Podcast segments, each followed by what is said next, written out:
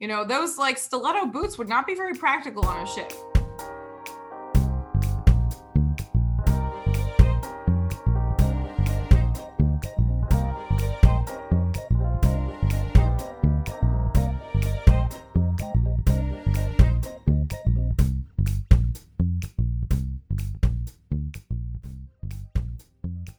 Hello, everyone, and welcome back to The Clothes That My name is Liv Hutley. I'm an emerging costume and production designer based here in Australia who's a massive fashion history nerd, if I'm honest. That is kind of our brand. It is. It is. It is. I am Ellie, Ellie Gunton.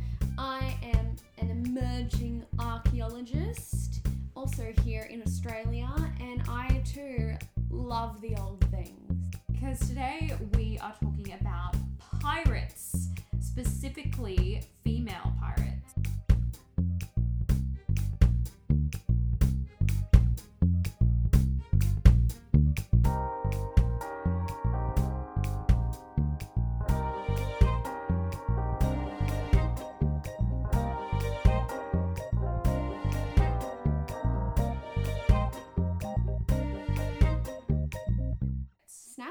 That. Snaps for that indeed. I am so psyched about this. And uh, yeah, so female pirates are a vibe. Let's get into it. Let's get into it. Before we begin today's podcast, we would like to acknowledge the traditional owners and custodians on the lands that we create, the Turrbal and Yagara people in what is now called Brisbane, and the Bidjigal and Gadigal people of the Eora Nation in what is now called Sydney. We pay respect to elders past, present, and emerging. Sovereignty was never ceded.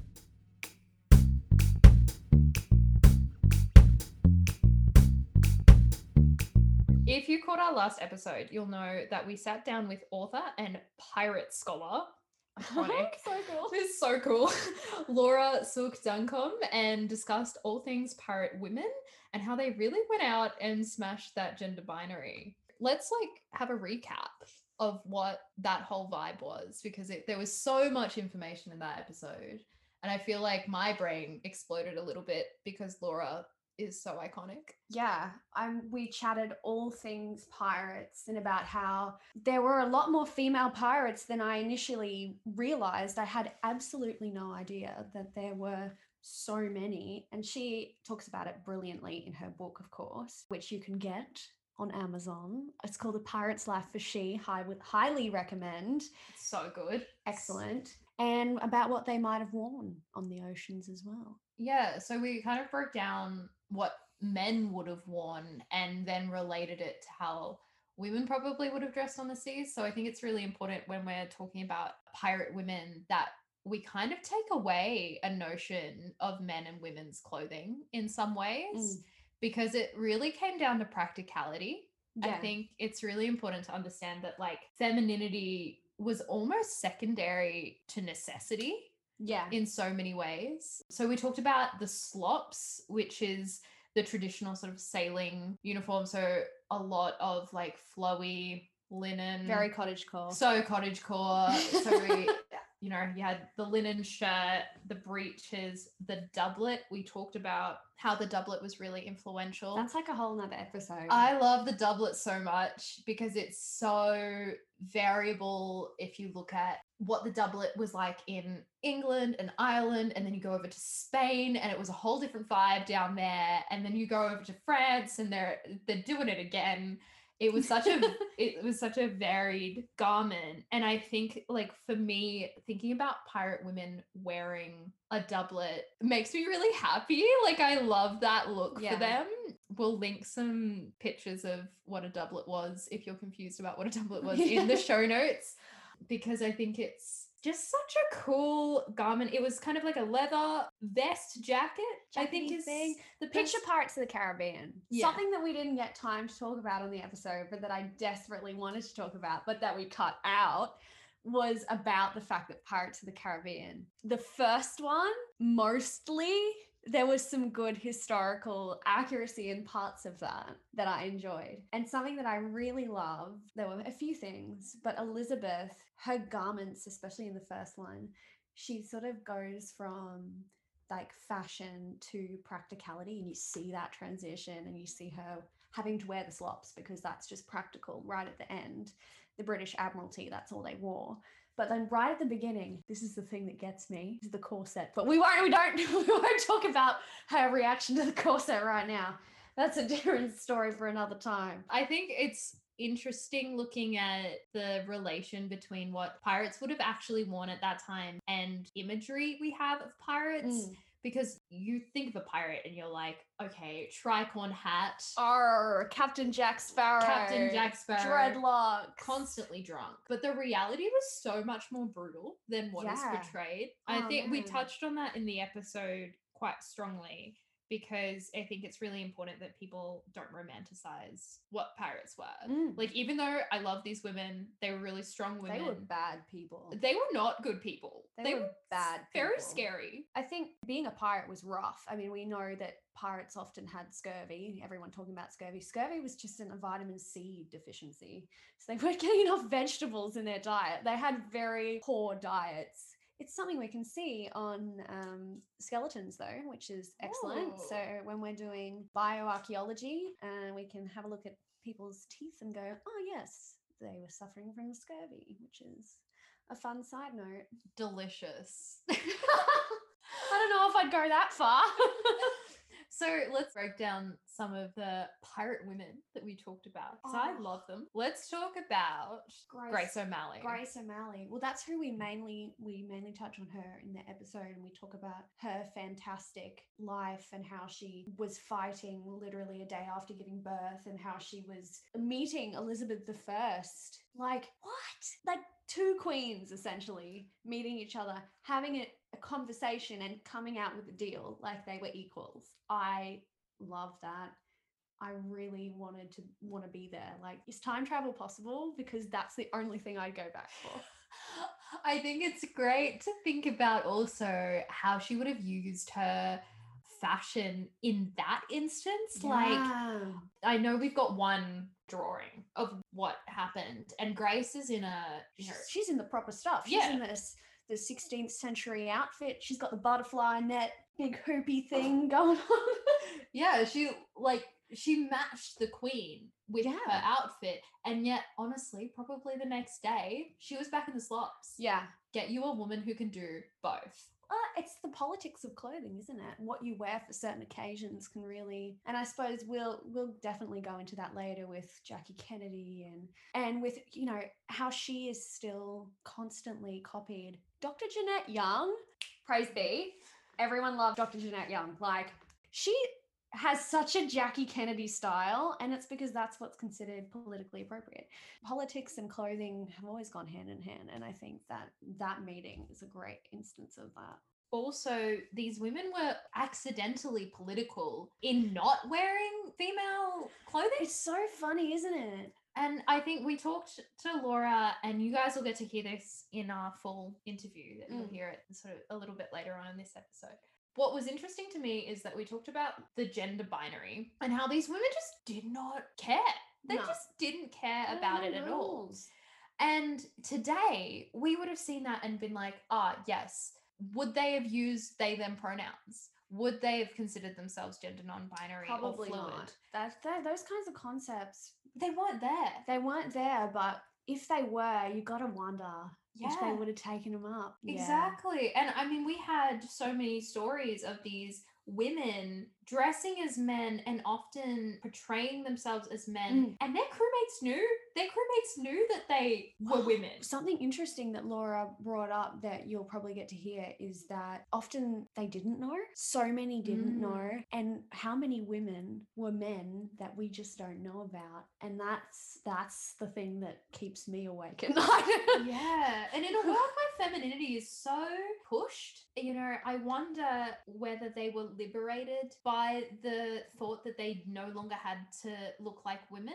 Was that a liberating thought or was that like a really crushing thought? yeah. because I think as and this is coming from a really modern perspective, and they would not have had the language Mm. or even the ideas to make this statement. But I know for me in my gender, I enjoy the femininity Yeah. and so I'm I love a happy big to be skirt. there. I love a big puffy dress. Exactly. But I have so many friends, close people in my life where gender just is this beautiful fluid thing and they're happy to be anywhere on the spectrum. Or sometimes they feel like they're nowhere Mm. I on the spectrum. And it's Yeah. a beautiful thought to think what were these women feeling? Were they feeling like, oh man, I really want to wear a dress again? Or were they like, man, I don't need that. I'm happy in myself. I'm proud of where I am. I think what you were saying before about what they're wearing being or what they're not wearing being a political statement, I think that that's so true now. Mm. There's this popular feminist philosophy called the personal is political. So everything that we do, everything anyone does has political connotations.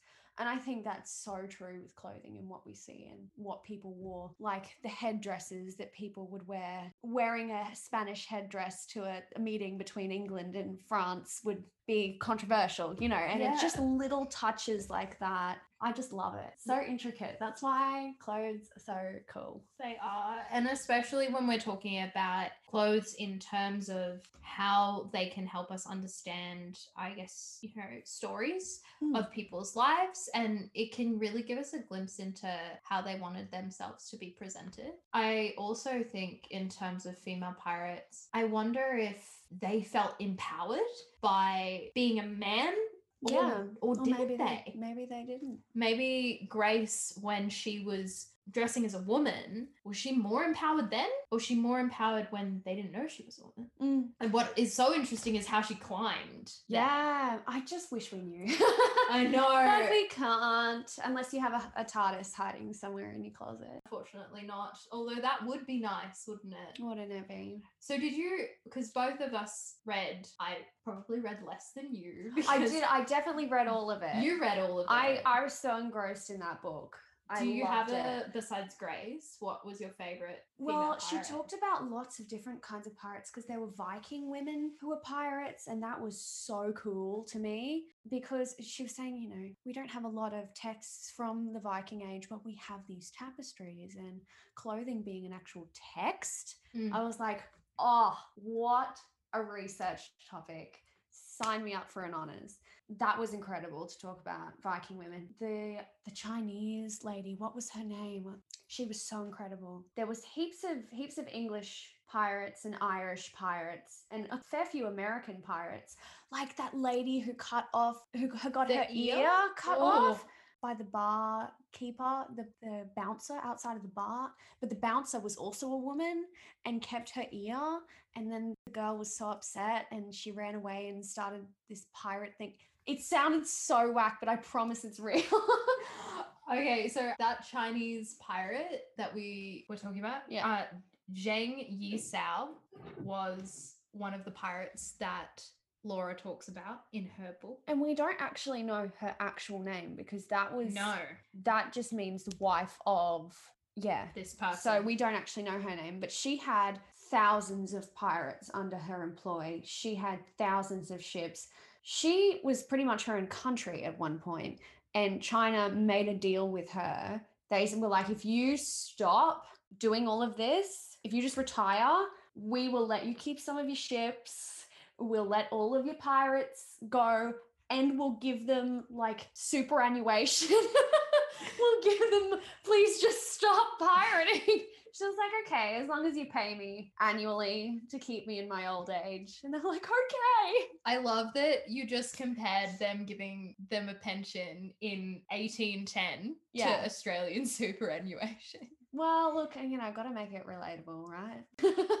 but actually, what's really great about Zheng Yisao is you can see her in Pirates of the Caribbean, the third movie. yeah. Well, ooh, controversial. They Yeah. do. They do sort of feature her as one of the pirate lords. Leaders. Because they have them all around this the, the table and they all have like a little thing that can release Calypso back into the sea. Look at me with all my Pirates of the Caribbean knowledge. I've been watching it a little bit too much.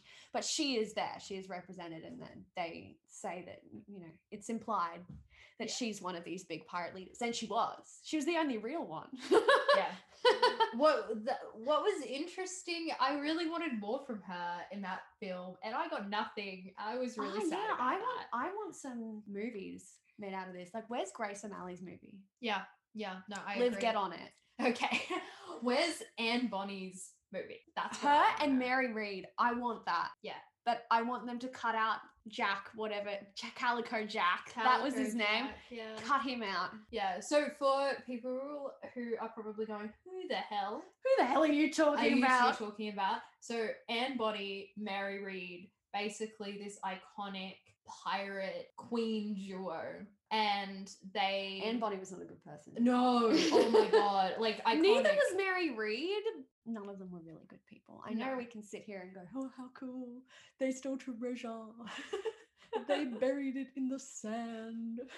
but like they were not good people. no, no, and we talk about that so much in the episode of how piracy enabled slavery. yeah. Bad piracy kind of was coaxed on, and in a lot of ways became part of colonization, Yeah. which also very bad. Lots of terrible goings on in the Caribbean, especially. Port Royal's a real place.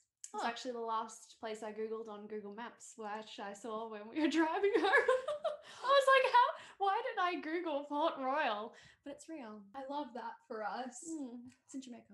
Oh, very cool. I feel like people watch Pirates of the Caribbean and a lot of other pirate movies, and they're like, I want to be a pirate. I want to be a pirate. Yar. Yar. And I'm like, no, you don't. No, you don't. In the same way that people are like, oh, I wish I was born. I wish I was born in the olden days. It's like, no, you don't. it would smell so bad. so One, bad. two, the nutrition terrible. Like Shockingly bad. no McDonald's. I would not survive. I would not survive. No because Guzman y Gomez, what would we do? There'd be no drive-through anything. Coca You could do Cola boat through. boat through. A bunch of pirates getting boat through. Yar, I would like some rum, please. this has gone so This Such has gone on such a weird tangent. angle, but I love it. Anyway, I feel like you have context. You know what we're going on about. Yeah. So we're going to introduce you to Laura Yeah. and you'll get to hear her wonderful thoughts. She is actually the coolest person I've ever met, and I want several of her words tattooed upon my body. Agreed. Agreed. So, without further ado, here is Laura.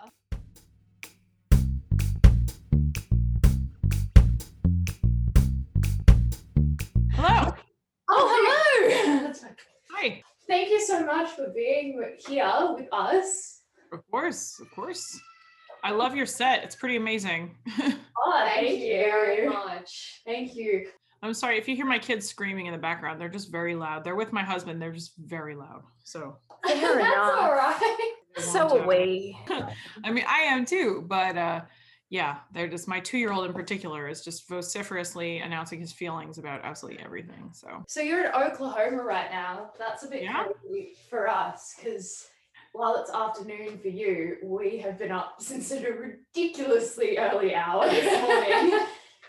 crazy. But I might kick off. it was like after this whole year of living your life on Zoom, I would realize like get trash out of your like background. But Okay, so how did you actually end up writing two books on female pirates? Well, uh, it was sort of by accident and also sort of just a, product of destiny. Um, I have always been interested in pirates. Uh, I love them ever since I loved Peter Pan as a little girl. I grew up watching um, the Mary Martin Peter Pan. They play it here um, in the States on American Thanksgiving, or at least they used to. Um, and I loved just watching the pirates singing and dancing and having a wonderful time. They seemed like they were having more fun than anyone else. So I kind of grew up loving them and just reading about them in my own spare time. And around high school, I was thinking that, you know, if there's male pirates, there has to be female pirates, right? Because if there's, you know, there's male of everything, there's going to be female of, of that too. And in that like sort of boundless naivete of like, you know, youth, I was like, yes, I'm sure that this is, this is there and this has been written about and this is very easy to find. And um, I started tracking them down and uh, the more I found them when I went looking, they they were everywhere. They're in every story, but they're just kind of tucked away. They're never the star. They're sort of like behind someone else, or you know, so and so pirate and his wife. But it's like they're in the stories, and they're in the stories all the way back to, you know, the dawn of recorded history. So I realized that no one had really put them all together and no one had really told their story as a whole is sort of like a testament to the fact that women have always been pirates and women have been pirates alongside of and um, frequently in command of male pirates and it's just not something we talk about so i was like gosh darn it i'm I'm gonna talk. so that I've I've been doing almost nothing else ever since, just talking about pirates. I love that. That's incredible. So, in doing that, what was your research process kind of like? Like, where did you even start to find that information? Well, I started, you know, kind of on my travels um, throughout my life. You know, when you go to, let's say, like the uh, the U.S. Virgin Islands, and you're in a gift store, a gift shop that sells a bunch of like crazy T-shirts and you know, like fake pirate coins, and then like there's like one sad, dusty bookshelf in the corner with like three books, and you're like, who buys those? Like, I buy those. So you know, that's like a locally published collection of like local lore. Um, and so I had amassed a pretty significant collection of like books on pirates um, before I started this project. But then I also happened to be living um, in Washington, D.C. at the time. And so I had access to the Library of Congress. And so I was able to sort of request books from various eras. And, you know, I had my library reader card. And it was very exciting to me and uh, really just looking at anything about pirates to sort of see what what uh, breadcrumbs were laid out and then following that trail from there to other things but a lot of it is passed down through oral tradition a lot of it is just you know not in like traditionally published books but you know a book of volumes that someone's put out like you know the treasure coast historical society or something and it's like a collection of stories that people have told um you know the truth about pirates is not easy to find um, because they're not really uh, record keepers. Um, they're not really law abiding folk. Um, so a lot of it is just sort of you know lost and then what we do have um, the reliability of it is is constantly called into question uh, we have so few you know verified historical documents you know newspapers from the time um, primary source documents but i think the myth and the legend of pirates is is what we have and that's what endures and that's almost more important than like the you know the biographical you know wikipedia entry data is sort of like why these stories persist how they persist and why they're just so darn popular even after all this time. Yeah so i mean if you had to pick do you have a favorite female pirate or is uh you not pick that's that's a very hard question. Um, I try to every time someone asks me that to give like a different answer because they could they're all my favorites on different days. Um, but I really, I'm really drawn to Grace O'Malley because she's an Irish pirate, and um, my family background is Irish, and also because she was known to be sort of a working mom pirate. She had, you know, she had her sons with her on her ships, and um, she, you know, she had three sons. I have two sons, and um, I just kind of like the idea of like holding a baby on one hand and then like sword fighting with the other hand. You know, just she, she didn't let um, having kids like stop her from following her dreams. And I think that's a really you know very um, important role model for me and for you know for a lot of mothers. So so she she resonates with me a lot. Absolutely. So, sort of segueing into that idea of like a gendered split, do we have any evidence of some sort of statistic to say how many female pirates were around in like the height of piracy or is there really just no way to know? So it there's there's really no way to know because we don't know how many women lived and died as men and uh, you know how many women were never caught. So we do have a, a quote um, from and i think it's in Angus Konstam's book. I don't have one of his books. I don't have it on my hand but it's uh you know there there and this was from the, the time period of the 1700s they said there's so many women serving in the english navy that they might as well have their own like regiment. And so you know we know many many women at least went to sea in the navy disguised as men. So the only pirates we know about are ones who were caught and who were caught as as women. So you know i'm sure many women went to the gallows you know as as men and just you know lived and died as men and we never knew about them. So i'm sure that the number of recorded pirates that we have is in no way sort of representative of the um, the number of women pirates that there were because you know the stories uh, history is told by the victors and the victors are frequently you know white cis men. Uh, so um, women get left out a lot you know not even on purpose all the time but just it's not part of the story. So i'm sure many men served with women they never even knew. Um, so we don't have a real good idea but i mean we know that wherever you know men are women are are, are as well. And so i think you know i'm, I'm not going to say like you know half but I, I, there could be I, I mean, I'm just absolutely just, you know, spitballing, but I'm going to say maybe like 15, 20% of, of pirate fleets, I would say, were, were women. Amazing. Amazing. It's absolutely nothing other than, you know, wild speculation.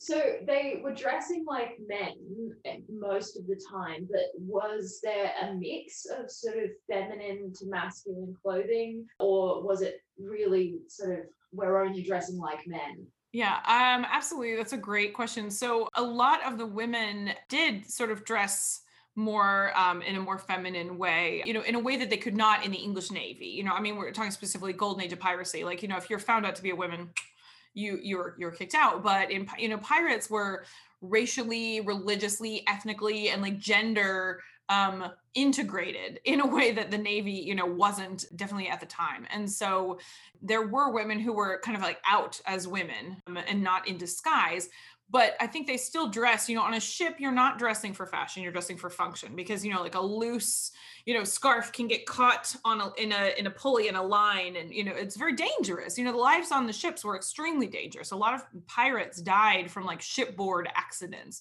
you know, had nothing to do with the life of, of being a pirate. You know, Navy sailors died as well. So pirate clothing is not really the, you know, the Captain Jack Sparrow sort of like, you know, fantastic Captain Hook tricorn hat with a feather up to here get up that we think of. Some pirates did dress a little flashier than others. You know, there's Calico Jack Rackham, who was known to be sort of a flashy dresser.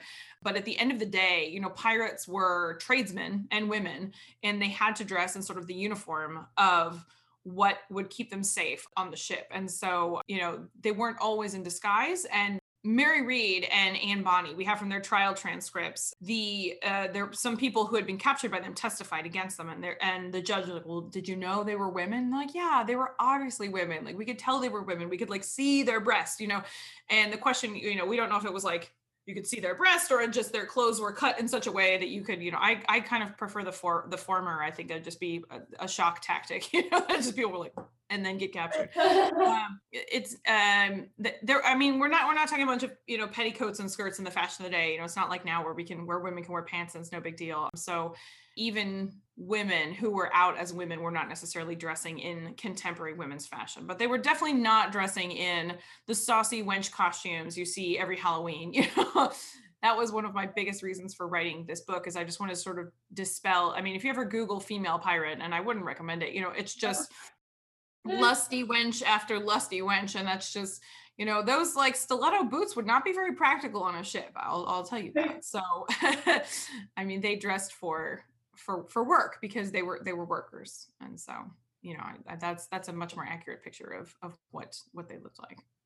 Yeah awesome. So do you think that there were sort of gender implications in terms of gender identity that was associated with being a female pirate? So were these sort of the first kind of uh, non-binary presenting humans or was the binary still like very much there and they were just dressing as men or dressing masculine that's a great question. Unfortunately, we have so few primary source documents that I almost don't want to speculate, you know, because it's very easy to say, oh, there were two women on that ship. I bet they were lesbians, you know, and it's like it sells a lot of papers and it's very titillating.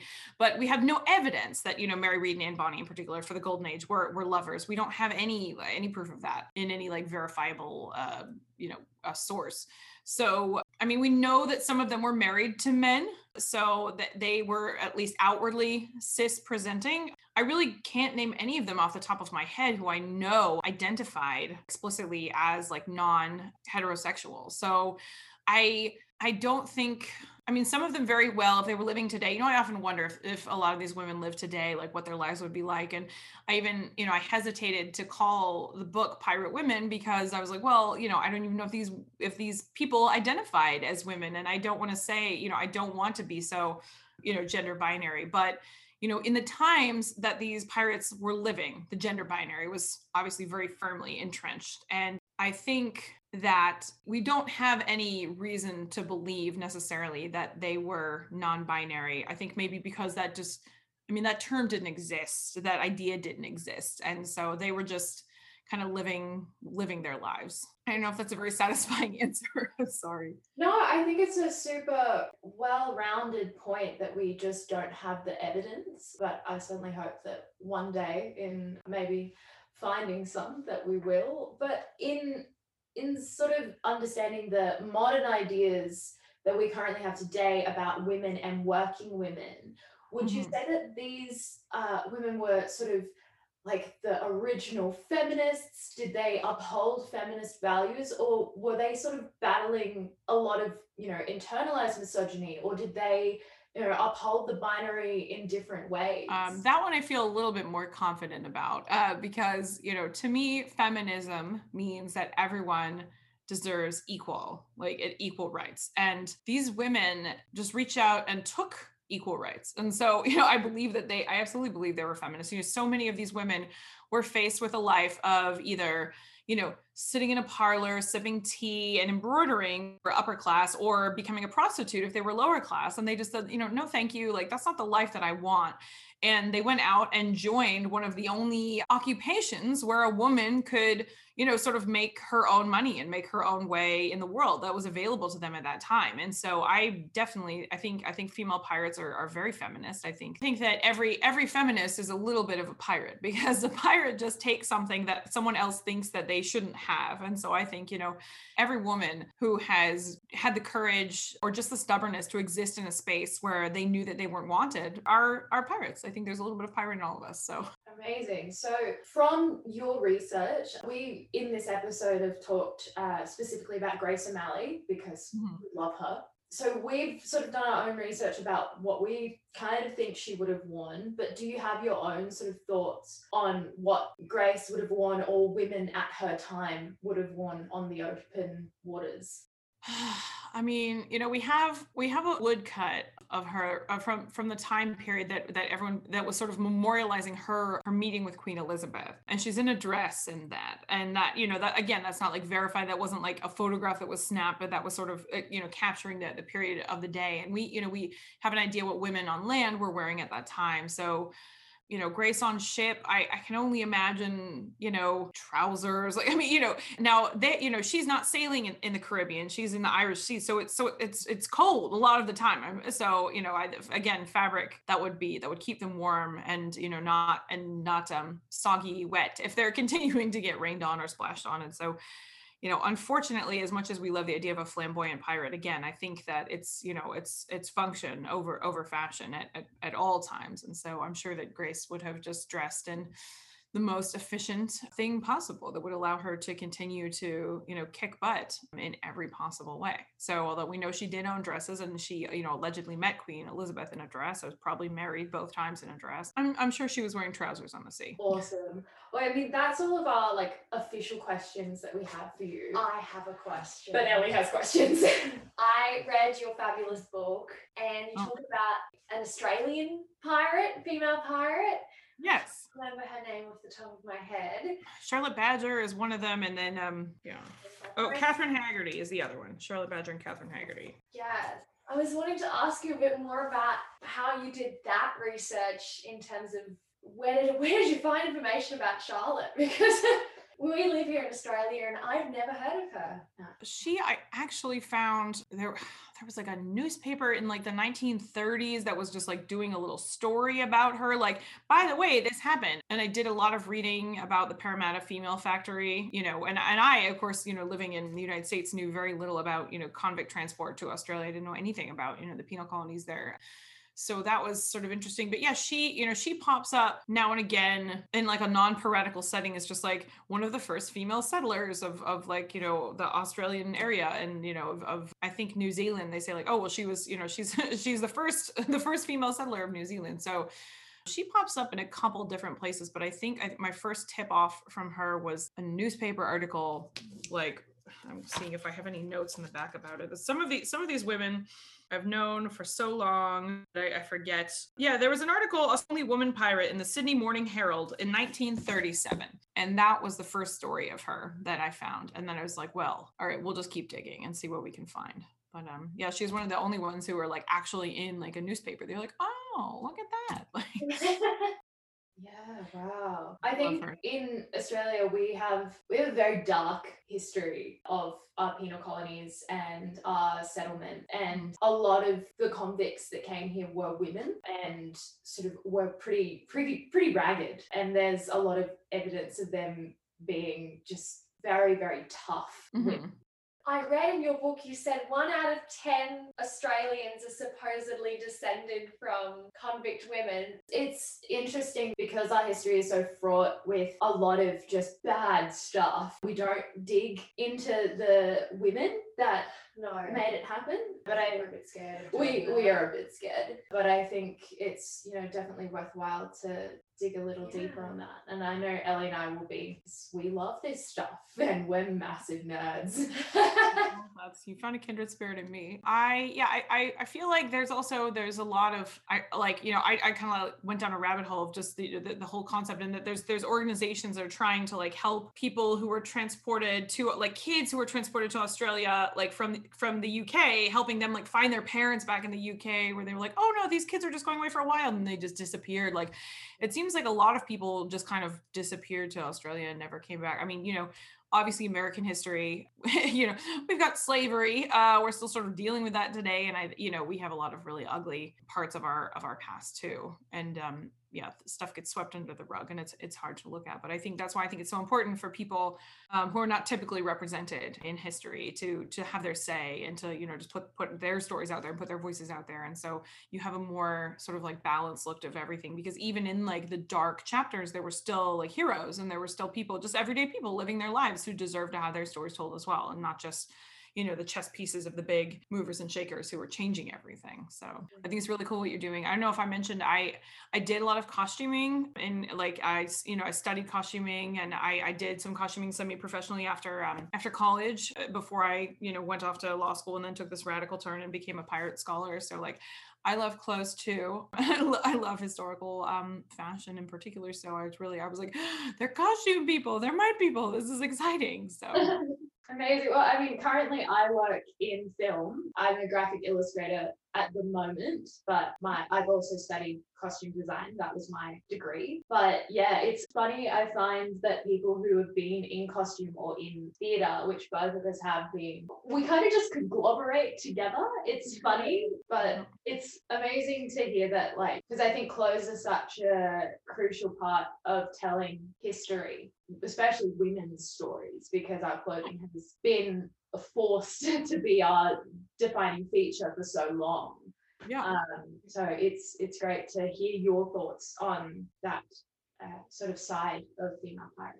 Yeah, I, I mean, I think I think that's absolutely true because I think you know in my book I know I talk about the Viking textiles, like the woven textiles, as like a historical document, and I think so many women throughout the ages like you know could not read or write and like did not have access to you know uh, recording instruments. And so what did they record? They just record how they lived and how they lived w- was dictated how they dressed. And so if you want to know like where somebody's from you know you could probably open up a suitcase and not have any idea where the person's going but they'd be like oh you know i bet they're going to beach. Here's some sunglasses. Here's some flip-flops. Here's this you know and so clothes do make the man in, in many ways and i think they make the woman as well and particularly when we don't have you know haven't had access to other ways to tell our stories and so i think you can definitely you know learn from the past in the women of the past are always speaking to us even if we don't have their their written records we have clothes we know how they how they dressed and that helps us know what they did so i think I think you guys are really onto something. I think it's super, super cool, and I'm, I'm, I'm uh, glad you you reached out. I'm glad I get to be a part of it. Well, we can't wait to show you sort of the whole episode once it's completed, but I think that's a great note to end on.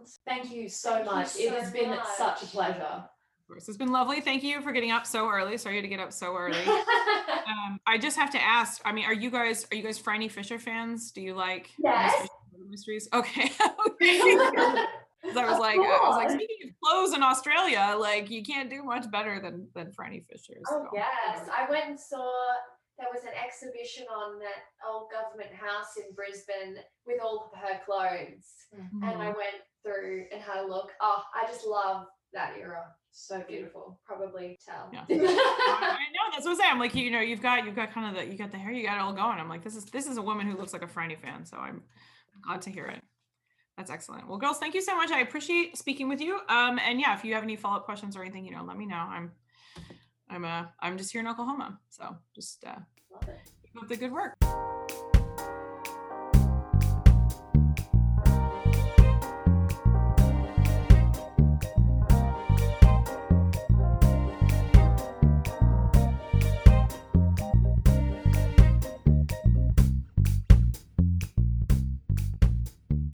Well, everyone, that is all we have time for for this episode. We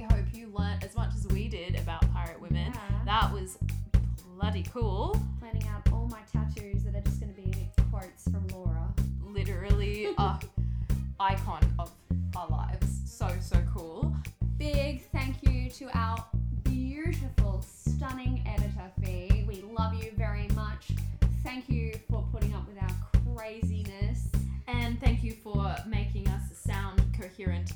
If you want more of our uh, wonderful pirate content, you can watch the episode that uh, we talk about in this podcast. That is on YouTube. It's called She's a Pirate. It is called She's a Pirate. It's on our YouTube channel, If Clothes Could Talk. Uh, the link to that will be in our show notes. And we also have an Instagram that you can follow if you want um, some cheeky his- historical real content. Yeah. Uh, so that is If Clothes Could Talk AUS uh, on the Instagrams. And then if you want to talk to us and ask us some questions, suggest some stuff for some content or episodes, Yeah, If you want to know about something, but you don't want to look it up yourself, because fair enough, we will look it up for you. Indeed, we will. Uh, so you can email us at ifclothes.could.talk.aus at gmail.com. And yeah, that's it from us. Until next time, everybody. Bye-bye. Bye.